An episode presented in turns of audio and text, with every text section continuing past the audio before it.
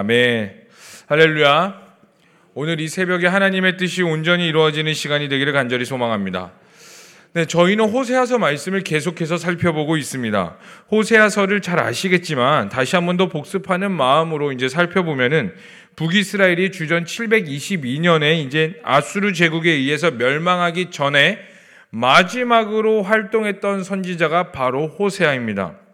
이 북이스라엘이 이제 멸망당하기 30년 전부터 여섯 차례나 왕이 바뀌었어요. 그러니까 망하기 30년 전부터 이제 여섯 차례나 왕이 바뀌었다는 것은 그 왕이 한 사람당 대충 5년 평균적으로. 근데 사실 말하면 5년도 못하고 1년도 못하고 폐위당하는 일들이 빈번하였습니다. 그래서 그들이 이제 왕이 바뀌는 이유도 죽어서가 이제 뭐 계승되는 게 아니라 암살당하고 또 암살당하고 암살당하는 환경 가운데에 30년 동안에 왕이 여섯 번이나 바뀌는 불안정한 이 북이스라엘 상황 가운데에서 호세아 선지자가 활동을 했던 것들을 보게 됩니다. 이런 불완전한 상황 가운데에서 하나님은 호세아 선지자를 부르셨고 이 막장 드라마의 여주인공보다 더욱 부정한 여인 고멜과 결혼하게 함으로써 하나님의 사랑이 이러한 것이다 라는 것을 드러내는 말씀이 바로 호세아서입니다. 여러분, 우리도 고멜과 같이 부정한 자들입니다. 멸망당할 수밖에 없는 사람들이지만 그럼에도 불구하고 이 호세아가 고멜을 끝까지 책임지고 품었던 것처럼 하나님께서 우리를 끝까지 책임지고 품으시며 심판 중에서도 소망과 희망을 선포함으로써 소망이신 그 예수 그리스도를 드러내는 게 바로 호세아서예요. 사랑하는 성도님들, 우리에게 예수님밖에 없습니다. 지금 여러분의 삶이 심판의 자리에 있는 것 같더라도 소망이신 예수님을 끝까지 붙잡으시기를 바랍니다. 우리 그런 의미에서 옆 사람에게 한번 이렇게 인사했으면 좋겠습니다. 끝까지 예수님을 붙잡읍시다. 라고 이 새벽에 한번 인사했으면 좋겠습니다. 빵긋 웃으시면서 시작! 끝까지 예수님을 붙잡읍시다. 아멘. 자, 그렇다면 우리는 어떻게 예수님을 붙잡을 수 있을까요? 오늘 본문 말씀 중에 하나인 호세아서 4장 6절은 이스라엘이 심판을 받게 되는 이유에 대해서 말을 해주고 있습니다. 다 함께 호세아서 4장 6절의 말씀을 읽어보도록 하겠습니다. 시작. 내 백성이 지식이 없으므로 망하는도다. 내가 지식을 버렸으니 나도 너를 버려 내 제사장이 되지 못하게 할 것이요. 내가 내 하나님의 율법을 잊었으니 나도 내 자녀들을 잊어버리리라. 아멘. 오늘 본문은 분명히 말을 하고 있어요. 내 백성이 지식이 없으므로 망한다라고 분명히 말을 하고 있습니다.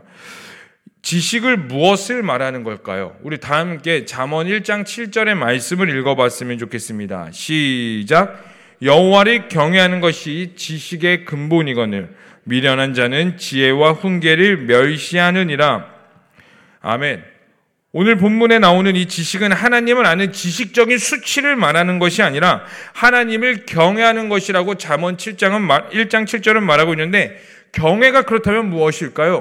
경외가 이 경외는 영어 성경에서 뭐라고 말하냐면은 이 경외를 fear라고 표현하고 있습니다. 자, 그러면 fear의 뜻은 무엇이냐면 두려움이라는 것이에요. 그러면은 다시 말해서 여호와를 경외한다는 것은 무엇을 말하냐면 여호와를 두려워한다라는 것을 가지고 있습니다.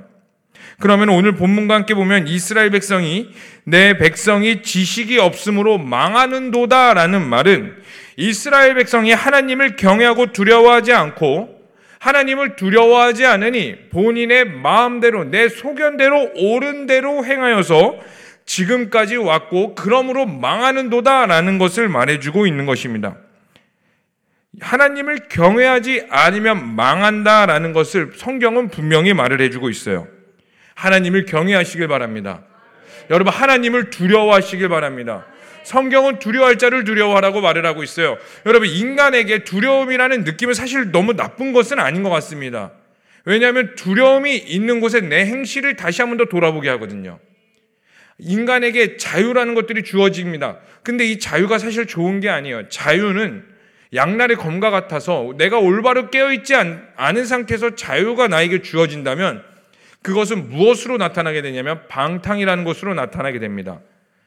그런데 하나님 앞에 두려움이 두려움이 있다. 여호와 앞에 경외함으로 나가 있다라는 것은 무엇을 말하냐면 내 안에 예수 그리스도로 자유가 있지만 그 자유가 나에게 방탕함으로 드러나는 것이 아니라 진짜 하나님 앞에서 내가 행동해야 될 것과 하지 말아야 될 것과 구별되는 것과 옳고 그름을 판단하게 되는 요소가 돼요.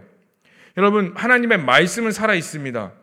그렇기 때문에 우리에게 예수 그리스도라는 사랑을 부어 주셨지만 그 가운데 우리는 그것을 내 자유와 방종으로 나가는 게 아닌 것이 아니라 여호와를 두려워함으로 경계하시며 나아가셔야 됩니다. 그렇다면 여호와를 경외한다는 것, 하나님을 경외한다는 것은 무엇을 말하는 걸까요? 성경에서 경외라는 말이 가장 처음 어디서 나왔냐면 창세기 22장 12절 말씀에서 경외라는 말이 가장 처음 나왔습니다. 우리 다 함께 창세기 22장 12절의 말씀을 읽어보도록 하겠습니다. 시작. 사자가 이르시되 그 아이에게 내 손을 대지 말라. 그에게 아무 일도 하지 말라. 내가 내 아들 내 독자까지도 내게 아끼지 아니하였으니 내가 이제야 내가 하나님을 경외하는 줄 아노라. 아멘. 예, 이 말씀은 많이 들어보셨죠? 아브라함이 이삭을 바쳤을 때에 하나님께서 아브라함을 멈추게 하시고 아브라함에게 하신 말씀입니다. 이제야 아브라함이 하나님을 경외하는 줄 알았다라고 성경은 말을 하고 있어요. 하나님께서 창세기 12장에 아브라함을 처음 부르셨어요. 그때 아브라함의 나이가 75세라고 말을 하고 있습니다. 그리고 하나님께서 아브라함을 부르시면서 내가 너로 큰 민족을 이루고 내게 복을 주어 내 이름을 창대하게 하려니 너는 복이 될지라라고 말을 해주고 있어요. 이 말의 뜻이 뭐냐면 너는 지금 자녀가 없지만 내가 너에게 자녀를 주고 그 자녀로 하여금 큰 민족을 이루겠다고 말을 하고 있어요. 그리고 내 자손을 통해 예수 그리스도. 그 당시는 뭐 예수님이라는 말을 잘 모르겠지만 어쨌든 세상의 복의 근원이 되는 자를 보낼 것이라고 분명히 말을 해주고 있고 그것이 오늘날 와서 아, 그분이 바로 예수님이구나로 우리는 알 수 있는 것이죠. 근데 어쨌든 이 아브라함의 자손을 통하여서 큰 일을 행하시겠다고 하나님의 뜻을 행하시겠다고 말씀을 하셨는데 문제는 아브라함에게 자녀가 없었다라는 거예요. 그리고 그 자녀가 없는 상태에서 쭉 지내다가 뭐 수많은 일들이 있었겠죠. 그리고 비로소 아브라함이 100세의 이삭이라는 자녀를 보게 됩니다. 그리고 그 아브라함에게 온 자녀 이삭을 하나님께서 어느 날 바치라고 말해요. 그 이삭의 나이가 언제인지는 성경에는 나와 있지 않지만 유대문헌에서는 대충 그 이삭의 나이가 30세라고 추정을 하고 있어요. 우리는 그 이삭의 나이가 어린아이, 뭐 10대 소년이라고 알고 있는데 그 사실 유대 문헌에서는 아마도 이삭의 나이는 30대일 것이다 라고 말을 하고 있어요. 자, 그럼 우리 나이를 한번 계산해 봅시다. 아브라함이 75세 때 부름을 받았어요, 하나님께. 그리고 아브라함이 100세에 이삭을 낳았어요. 그리고 100, 아브라함이 130세에 이삭을 바치는 상황이 왔습니다. 자, 하나님이 아브라함을 부르시고 드디어 네가 나를 경외하는 줄 알았다라고 말할 때가 몇 년에 있을까요? 그 사이가 대충 60년이에요. 65년에서. 엄청난 오랜 시간이 걸렸어요. 아브라함이 대충 60년에서 65년 만에 처음으로 내가 이제야 하나님을 경외하는 줄 알겠다라고 인정을 받고 있는 것이에요. 여러분, 아브라함의 별명이 뭐예요? 믿음의 조상입니다.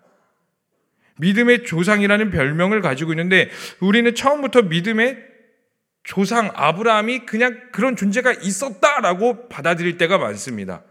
제가 사람들과 이제 아니면 청년들과 이 상담을 하다 보면은 대충 이런 느낌을 많이 받아요. 목사님, 뭐 아브라함이나 사도 바울이라던가 아니면 성경에 나오는 수많은 하나님을 끝까지 따라갔고 하나님께서 그 사람들을 통해서 이루셨던 위대한 인물들 그런 인물들은 원래 그런 사람들이었고 저는 그러지를 못해요. 저는 믿음이 작은 자인가 봐요. 저는 뭐 하나님 앞에 늘 실망만 드리는 연약한 사람인가 봐요. 그런 제가 너무나 싫어요라고 스스로 하나님 앞에 그 내가 뭐 온전하지 못한 것 같아서 자괴방에 빠진 아주 그냥 훌륭한 청년들이 있어요. 뭐 내 미래에 대해서 걱정할 줄이나 알지. 근데 그 청년은 내가 하나님 앞에 거룩하지 못하는 게 염려인 거예요. 아, 기특하죠. 근데 어쨌든 그러한 청년들이 우리 교회는 꽤 많습니다. 할렐루야. 네. 그런데 여러분들의 기도로 그런 청년들이 많이 있는데 여러분 보세요. 그 사람들을 상대하다 보니 그, 그 아, 처음부터 아브라함이 있는 줄 아는 겁니다. 그런데 오늘 본문 성경을 보면 창세기를 보면요. 아브라함은 처음부터 그 믿음의 조상 아브라함으로 존재하지 않았어요. 우리 봤잖아요. 75세에 부름을 받았고 130세에 처음으로 내가 나를 경외하는 줄 알았다. 이 사이에 60년이라는 긴 시간이 있었어요. 이 60년 동안의 긴 시간 동안 어떤 일이 있었을까요? 막 하나님을 끝까지 따라가고 순종하고 막 하나님께 엎드리고 어떠한 일이 있어도 끝까지 하나님의 이름을 찬양했기 때문에 믿음의 조상이 됐을까요? 아니요. 아브라함의 인생을 너무나 잘 아시겠지만 권세 그 세상 권력 앞에 두려워서 자기 아내를 누이라고 두 번이나 속입니다. 근데 물론 누이랑 결혼하긴 했었죠.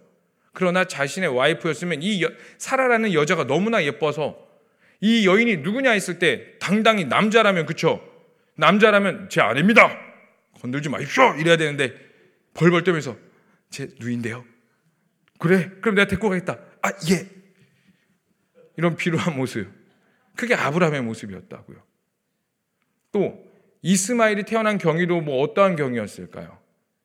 하나님께서 우리를 향한 언약이 있다고 하는데 아무 나이가 들어도 뭐 자녀 볼 기미가 안 보이는 거예요. 그래서 사라가 아브라함에게 먼저 요청하죠.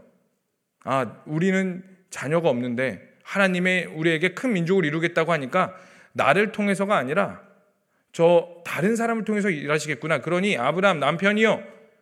이제 나 말고 나의 여종 하가를 통해서 자녀를 보시옵소서. 그래서 태어난 게 이스마엘이에요. 믿기는 믿었지만 애매모호하게 믿었었던 그 아브라함의 모습. 그런데 그 아브라함이 60년 동안 실수하고 또 실수하고 넘어지고 오류를 범해도 하나님은 그러한 아브라함을 떠나지 않으셨어요. 그리고 그 아브라함과 동행함으로써 결국에는 그 자녀를 바치라고 하셨을 때 여러분 아브라함에게 이삭은 어떤 존재였을까요? 하나님의 약속이었다고요.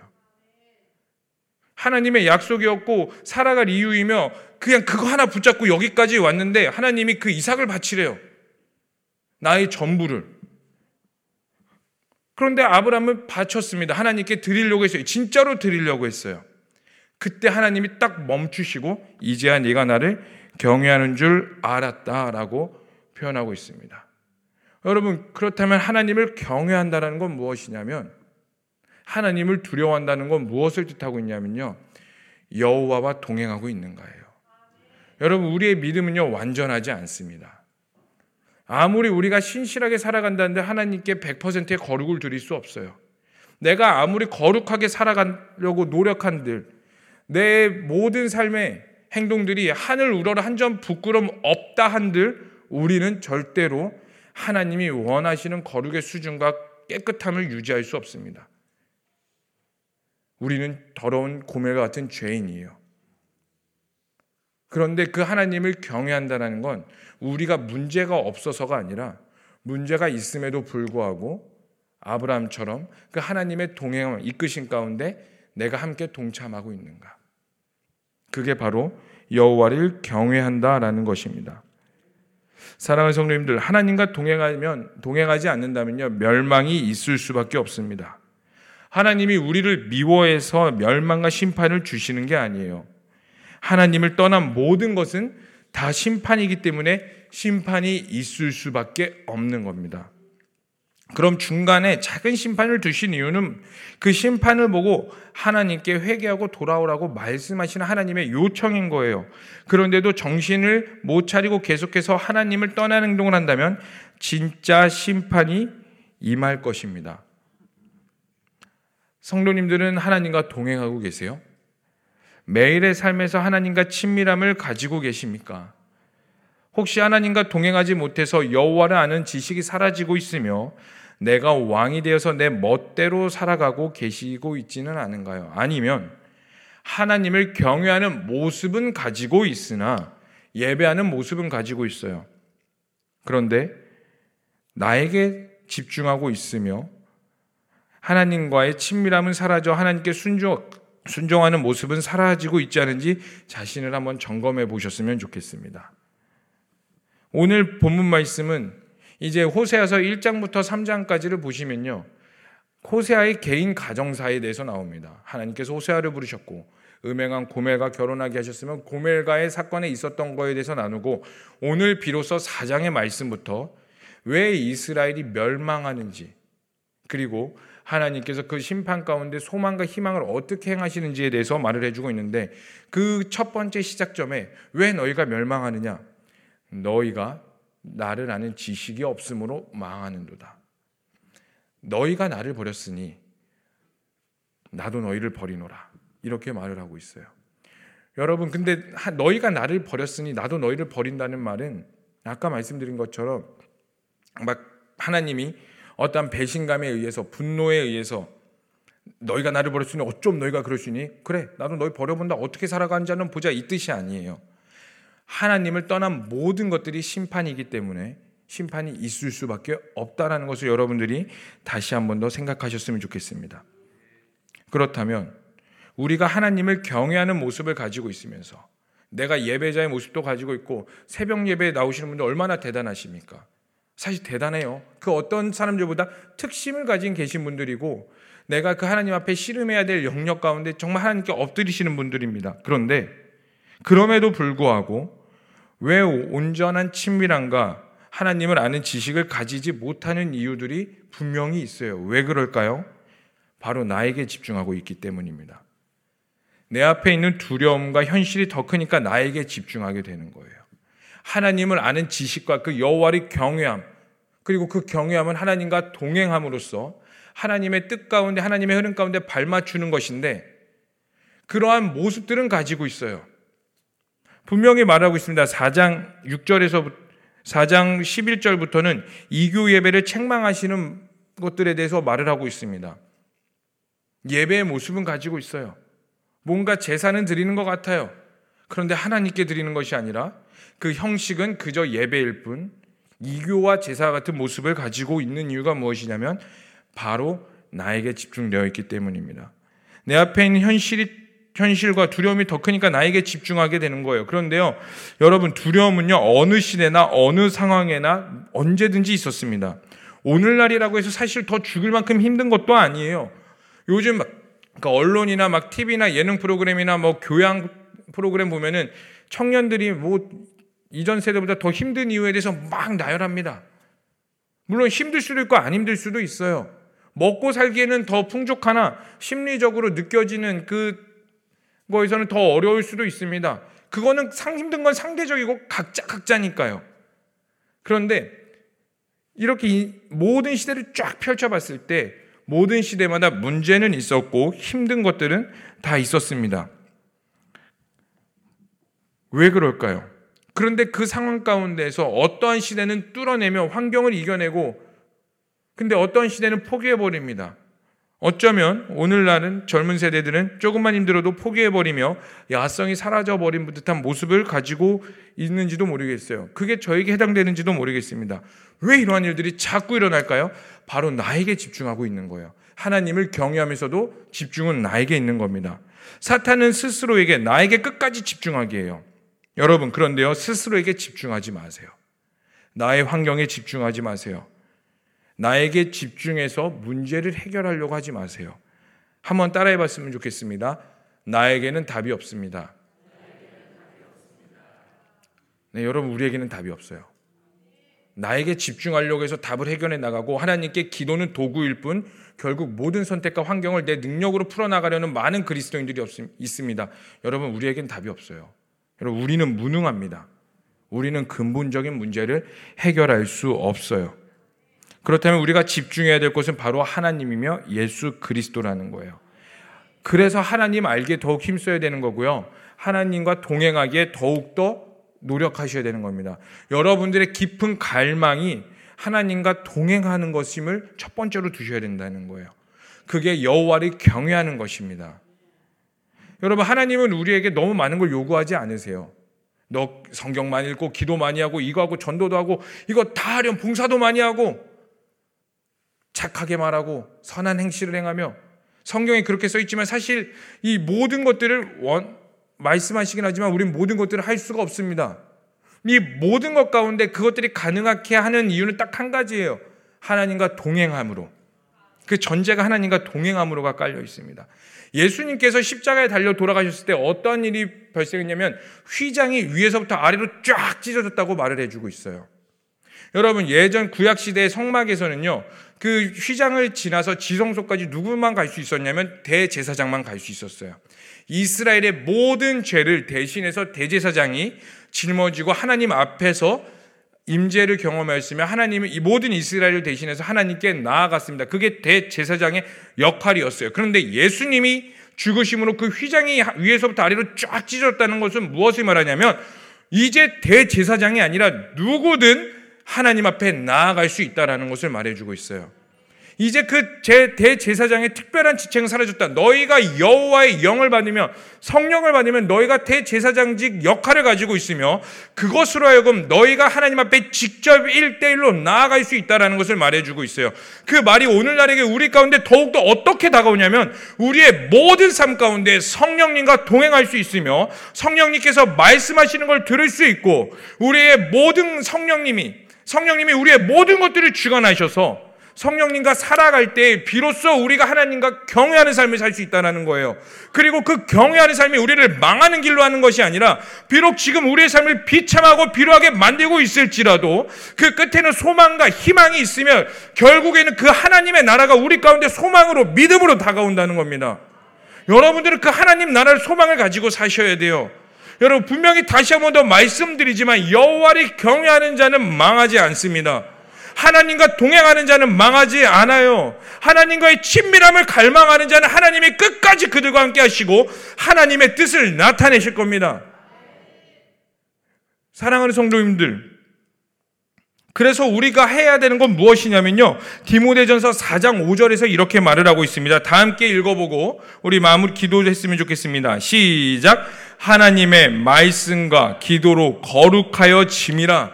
아멘. 여러분, 그래서 우리가 말씀과 기도를 해야 되는 거예요.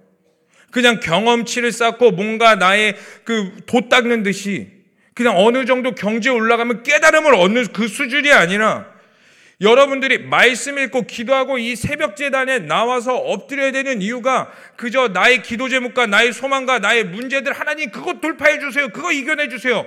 그것만을 아래는 수준에서 벗어나 하나님을 더욱더 알기 위해 하나님과 친밀해지기 위해 하나님과 동행하기 위해 말씀을 읽고 기도를 하시고 이 새벽에 여러분들이 울부짖어야 되는 줄로 믿습니다. 성경적 용어로 따지면 우연이란 말은 없습니다. 모든 것들은 하나님의 주권 아래 있어요. 그리고 그 주권의 뜻을 알기 위해서 기도해야 되는 겁니다. 이제 말씀을 좀 마무리하도록 하겠습니다. 이스라엘 백성이 멸망한 이유는 죄 가운데 있었기 때문이고 여호와의 지식을 버렸기 때문이에요. 그럼 그들이 죄 가운데 여호와의 지식을 버린 이유는 딱 한 가지입니다. 하나님과 동행하지 않아서입니다. 우리 하나님과 동행하기를 더욱더 이 시간 기도했으면 좋겠습니다. 우리에게 가장 필요한 것은 자녀의 형통함도 아니에요. 잘 되면 좋죠. 내 사업의 번창함 잘 되면 좋죠. 그러나 더욱더 근본적인 울부짖어야 되는 것은 하나님을 동행하기를 원합니다. 하나님을 더 알기를 원합니다. 그 하나님의 친밀한 가운데 거하기를 원합니다. 그러니 성령님 나 붙잡아 달라고. 내 안에 말씀하실 때 내가 들을 수 있게 하시고 내가 그 말씀에 순종할 수 있는 순종의 열매가 있게 하여 주시옵소서. 우리 이 시간 그거 붙잡고 함께 기도했으면 좋겠습니다. 우리 다 함께 주여 한번 부르시면서 간절히 기도하도록 하겠습니다. 주여 사랑의 하나님 우리가 여호와께 울부짖습니다. 하나님 세상의 수많은 기도 제목들과 해결해야 될 영역들이 있고 이 죄악된 세상이 있고 그것을 향해 울부짖어야 되는데 하나님 그러나 우리가 근본적인 것들을 위해 다시 한 번 더 붙잡고 나아갑니다. 하나님 여호와와 동행케 되기를 소망합니다. 여호와를 경외하는 것이 여호와의 지식이 경외하는 것이며 그 경외는 하나님과 동행하며 하나님께 순종하는 열매로 나타남을 고백합니다. 하나님 우리 가운데 하나님과 더욱더 동행하기를 원합니다. 하나님께 순종하기를 원합니다. 하나님 하나님 아브라함이 들었던 이제야 네가 나를 경외하는 줄 알았다. 이 고, 그 소리가 하나님의 음성이 나의 삶에도 있기를 원합니다. 그러나 나의 삶은 여전히 연약하고 부족합니다. 그렇기에 성령님을 인정하고 초청합니다. 하나님 여기 있는 모든 자들 가운데 하늘의 문을 여시옵고 성령의 기름을 부어 주시옵소서. 성령의 능력을 부어 주시옵소서. 하나님을 경외하는 그 마음과 깊은 갈망을 부어 주시옵소서. 하나님 앞에 나아가는 모든 자들 가운데 이 시간 기도하는 모든 자들 가운데 성령의 충만함이 있게 하여 주시옵고 하늘의 뜻이 하늘에서 이루어진 것 같이 이 땅 가운데 온전히 이루어지게 하여 주시옵소서. 살아계시고 역사하시는 하나님 아버지 우리 가운데 여호와를 아는 지식이 있기를 갈망합니다. 하나님을 경외함이 있기를 소망합니다. 하나님과 동행하여 그 끝에 순종의 열매가 있기를 간절히 갈망하고 또 갈망하오니 하나님 우리와 함께하여 주시옵소서. 하나님과의 깊은 친밀, 친밀감 가운데 거할 때에 하나님 우리에게 직접 말씀하여 주시고 하나님 앞에 일대일로설 때에 성령께서 우리에게 직접 친히 말씀하셔서 이 모든 것들이 하나님의 뜻만이 서게 하여 주시옵소서. 이 새벽에 간절히 간구합니다. 하나님 기도하는 모든 자들에게 하늘의 문을 여시옵고 성령의 기름을 부어 주시고 이전과 다른 더 깊은 임재가 있게 하여 주시옵소서. 주님께 모든 걸 맡겨드리며 살아계신 예수님의 이름으로 기도합니다. 아멘. 주여, 주여, 주여. 하나님, 하나님, 우리가 여호와의 임재를 갈망합니다. 성령의 깊은 임재를 갈망합니다. 하나님과의 친밀함을 갈망하오니 임재하여 주시고 여기 있는 모든 자들과 동행하여 주시옵소서.